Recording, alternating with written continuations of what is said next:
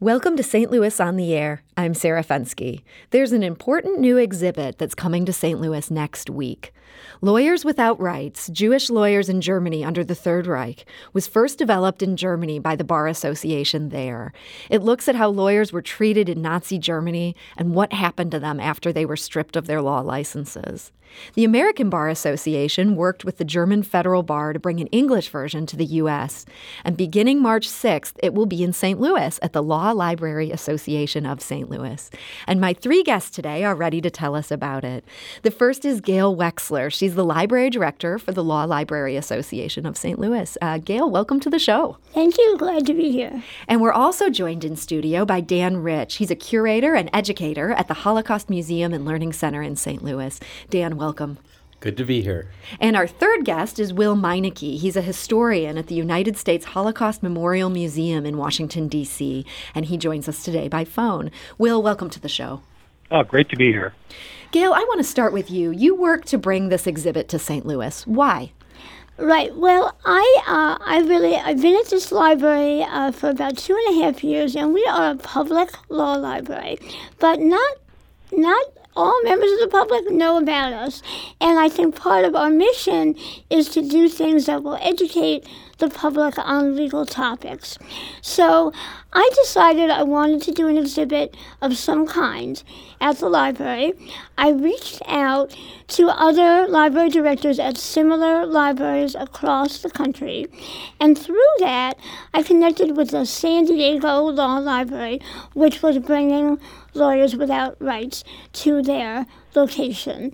And I didn't know anything about it, but I was fascinated. So I went to the website for the exhibit, and I really felt this is such an important topic and also a very timely topic.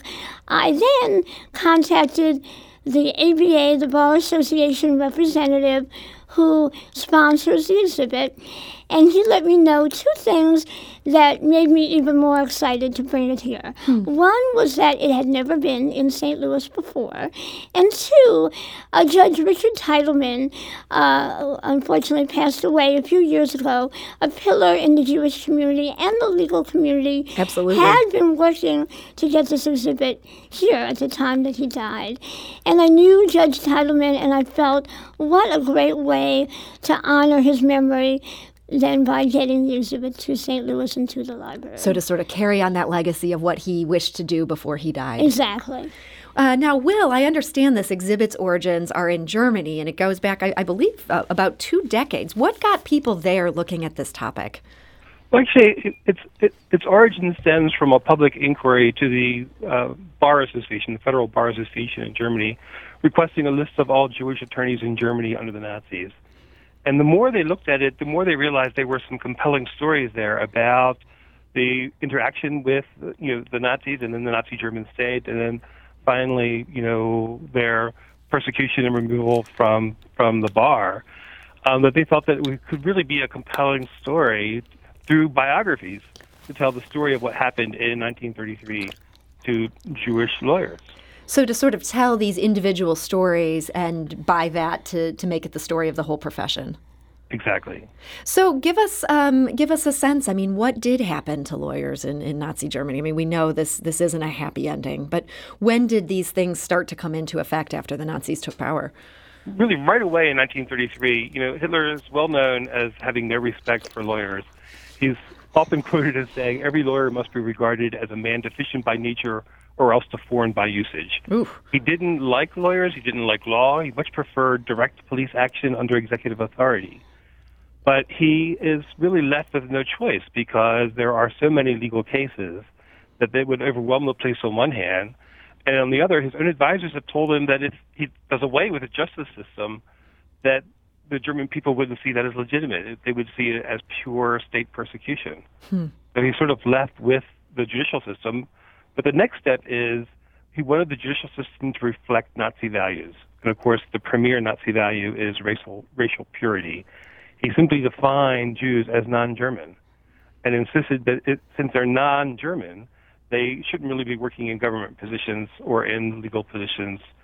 You know, they began a whole campaign under the motto of "We want a German law, not not a Jewish law." Hmm.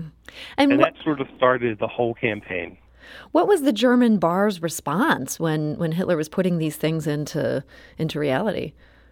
Well, it, it happened to coincide with a crisis in the occupation of the German Bar Association. I mean, the number of lawyers had doubled in the Republic. You know, democracy had opened the profession to more people, so more people were practicing law. So the profession doubled, and then the economic difficulties in the Republic meant that the fee structure for, for lawyers had collapsed. So we're talking a fifth of all lawyers really earning much less than even an industrial worker. Hmm. Um, so with this idea of removing Jews and politically suspect lawyers from the profession, purging them from the bar, um, it looked like it could be a solution to this economic crisis. And in fact, the Nazis do reduce the number of lawyers by about a quarter and quadruple the average income of lawyers. So this worked out great if you're a Gentile lawyer and all you care about is making money. Absolutely. Dan, is what happened to lawyers in Nazi Germany unique compared to, say, similar professions like doctors or things like that? Well, the, the story of what happened to, to lawyers is included in our permanent e- exhibit, but also, yes, uh, those in the civil service were immediately affected. Certainly, the medical profession, academics. It really this uh, this affected all elements of society and all professions. So Hitler was sort of drumming the Jews out of, of all the good jobs wherever he could. Correct. So, Will, what ended up happening then to these Jewish lawyers? They they got their law licenses taken away. Um, after that, were they able to hold on even as, as people were being rounded up for camps and, and all the other horrible things? Part of the problem for the Nazis was that there were so many Jewish attorneys. Um, we're talking, you know, 16% of all lawyers in Germany were Jewish. Hmm. So they couldn't really be purged overnight. It actually took until 1938 to remove the last vestiges of Jews uh, from the profession. And even then, they had to maintain some of them because Gentile lawyers were barred from representing the interests of German Jews. So they needed some Jewish attorneys to stay there, although they called them consultants hmm. uh, to function. Most of the lawyers uh, emigrated. He left Germany. They, they saw no future for themselves in Germany anymore. They had to get out. And most of them were able to get out before things got even worse? Yeah, I think so. Yeah, most of them. Okay. Dan, I know this is also, as you say, this is one of the stories that you delve into. Um, what would you want people who are coming into this, whether they're lawyers or non lawyers, what would you want them to take away from, from the story of what happened to the attorneys? Well, first, we're, we're really thrilled that uh, Gail was able to bring this exhibit here. I had the opportunity to see it, and again, we're very, very excited and happy to support it. Uh, it's just one example of one group of people and looking in depth at how they are treated and what happens. And, you know, again, we can expand that to so many other professions that it, it's a very significant and important uh, element to learn about.